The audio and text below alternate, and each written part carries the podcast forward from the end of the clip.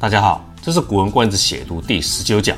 今天的主题是柳宗元的《纸人传》。先说文解字一下，“纸”是木字边加上辛苦的“辛”。纸人在古代是木工或木匠师傅的意思。《纸人传》讲的是一位木匠师傅如何作为盖房子的 leader 及专家。专家当然不是训练有素的狗。原话是爱因斯坦说的，不过他的原意并不是。专家就是训练有素的狗，长期以来被断章取义了。稍后再细说。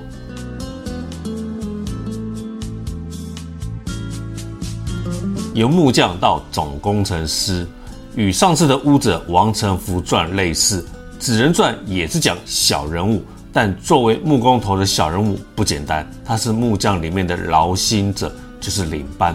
巫者王成福是劳力，是出力气的。这两篇都是散文，都是作者不登大雅的游戏之作。但是唐朝的小人物在韩流的笔下鲜活起来。《纸人传》一开始这么说：“裴风书之地在光德里，有纸人款其门，愿拥细雨而处焉。所知循以规矩神墨，家不拘笼浊之气。问其能，曰：吾善惰裁。”是动语之志，高深圆方，短长之宜，吾指使而群工异焉。舍我众莫能就一语，故死于官府，无受禄三倍；坐于私家，无收其职大半焉。就是有天有位木匠敲开裴风叔的家，希望在他家里面租屋居住，用替屋主做木工活代替房租。他会的是什么呢？他会的是度量长短、规划方圆和校正曲直的活，但是家里并不储备磨砺和砍削的施工工具。问他还有什么能耐？他说：“我善于计算、测量木材、观看房屋的样式、高深圆方，指挥工人们施工。如果没有我的话，就无法盖成一栋房子。所以我的工资比别人多三倍。如果在私人家里干活，”我取全部报酬的一大半。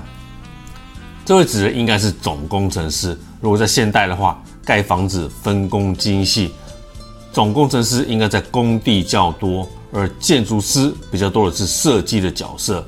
或者这位纸人可能介于总工程师及建筑师之间。再来，他日入其室，其床缺足而不能理，曰：将求他工。余甚笑之，为其无能而贪入是祸者。有一天，我走进他的房间，发现他的床缺了腿，却不修理。他说要请工人来修理。我认为他是没有才能且贪图俸禄的人。其实，作为专案经理，不一定要会所有的细微末节。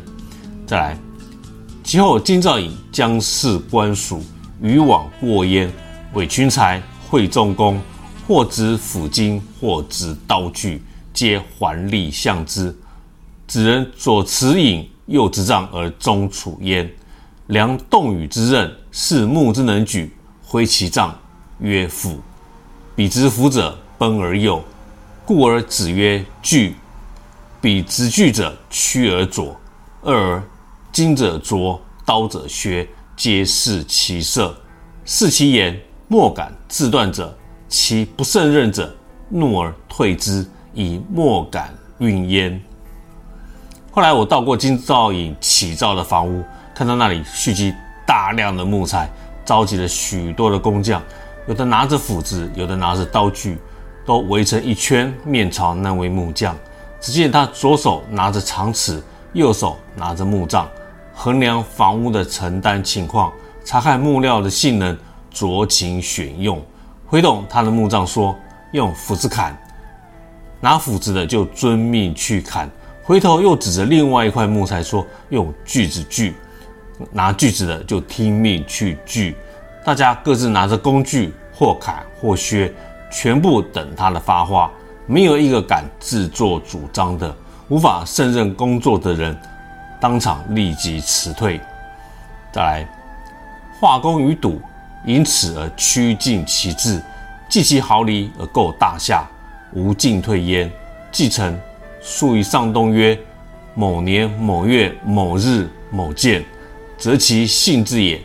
凡之用之功不在列，于环视大害，然后知其数之功大矣。他在墙上画了新房子的图样，只有一尺大小的样子，却细致详尽地画出了房子的构造。建造完成的高楼大厦，没有一点误差。建成之后，他在楼上写道：“某年某月某日某某修建。”只有他的姓名，被他指挥的工人都不在上面列明。我感到非常惊讶，才知道他的技术精湛和伟大呀。再来。继而叹曰：“彼将舍其手艺，专其心志，要能知体要者愚。吾闻劳心者益人，劳力者益于人，彼其劳心者愚。能者用而智者谋，彼其智者愚。是足为左天子，向天下法矣。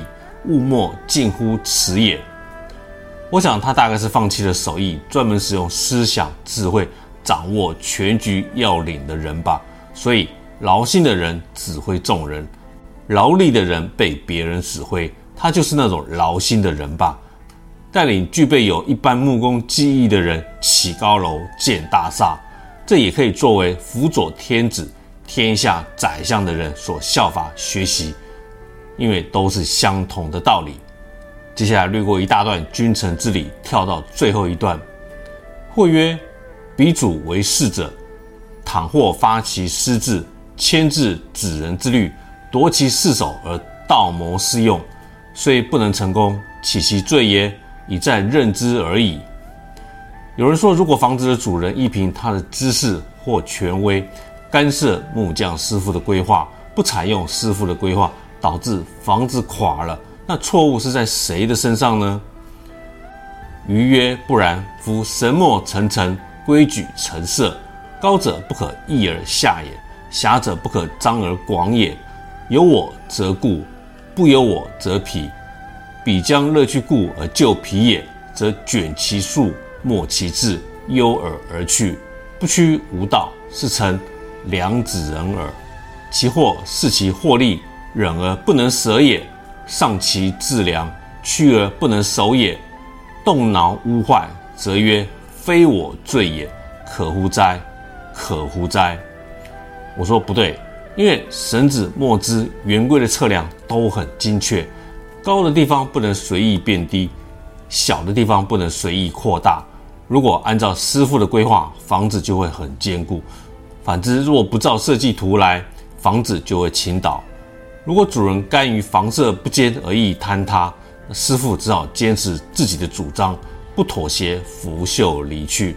反之，如果容忍主人的干涉，明知错误而不坚持房子的建筑原则，有一天横梁歪了，房子倒了，木匠师傅不能说这不是我的过错。余谓子人之道，类于象，故疏而藏之。子人盖古之审区面试者，今谓之都料将云。予所欲者。杨氏遣其名。我认为木匠师傅之道理与宰相之道理是很类似的，所以特别写下来。在古代，木匠师傅又称为审区面试的人，在今天则被称为督料匠，就是监督建筑工程的人。我遇到了这位木匠师傅，他的姓名是杨潜，潜水的潜。督料匠就是古代总工程师的说法。这个角色在现代有另外一个说法，就叫做掌墨师，掌管墨线的人。墨线就是用墨斗弹在原木上的线条，用来标示大小。锯砍削都按照墨线的标示而施工。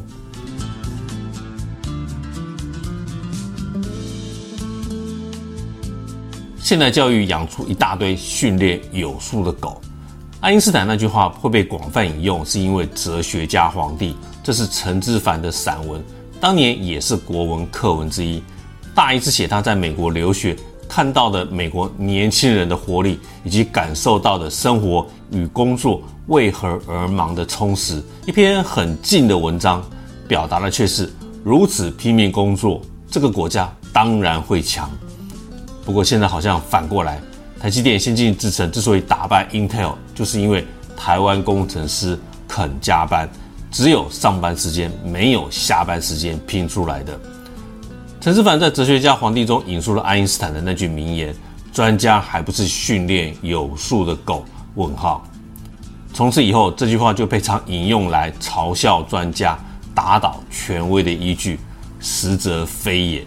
爱因斯坦是在一篇社论的文章中提到这句话，但是原文大意是：专长训练如果只有专业知识的话是不够的，让年轻人了解及体会应该有的价值是很重要的。以及具备分辨美及好的能力，好是六十分，美是八十分，否则专家就只是训练有素的狗。综合来说，爱因斯坦认为专家不能够只具备专业知识，而陈之凡引述这句话的意思是他认为美国年轻人由做小事开始体验人生，送牛奶、送报纸等等，作为教育的一部分。但是忙归忙，陈之凡认为。美国年轻人总是少了什么？他认为少了人文素养。什么是人文素养？专业知识可以经由学习而得，但人文素养不是学来的。简单的人文素养可以视为专长之外的通识知识。例如《纸人传》中的纸人，作为总工程师，他作为盖房子的专家，需要了解各种木头的特性，房子各部位依照受力及用途，需要用多少特定的木头。这是专长，但如果他不知道各自工人的能力，可能有人只会锯，有人只会砍，或只会像屋子的王成福那样粉刷墙壁。他还需要了解业主的喜好、当地的法律，在何时何处找到工人、木头等等。就是作为专案经理，可以不需要会修理床脚，但要定策略、建组织、布人力、制系统，铺开一切，让专案上路。还有。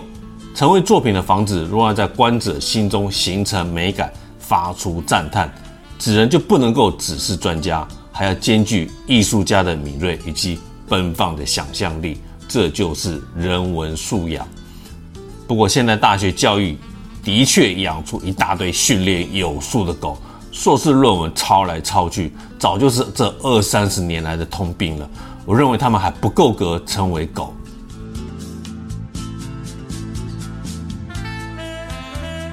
民主并不是一群会投票的驴。人文素养仅止于此吗？推而广之，人文素养就是经由对待人的态度。这个人必须是他人，利他利己，进而利于整个社会。举个极端例子，最近选举话题很多，有一条是拿台湾身份证的大陆配偶被某政党提名为不分区立委，就开始大做文章。他来自大陆，要在台湾当立委。审查政府预算、制定法律，这涉及国家安全。有人说万万不可。但这件事是否应该回到这个人身上，而不是他来自地球什么地方？人人或多或少都有原罪或撕不掉的标签。一竿子打翻一船人才是匪类想法。地主应该不全是坏人，但是为了消灭坏人，所有地主必须一视同仁，全部打倒。只有杀错，没有放过，所以停止延伸，多加反思。再好的制度，经由以偏概全的不合理联想，都有漏洞。这就是人文态度。以上纯讨论，与政治无关。陈思凡在《哲学家皇帝》中也说，民主并不是一群会投票的驴，驴是没想法的，或者动物行为不该被拿来作为选举的基础。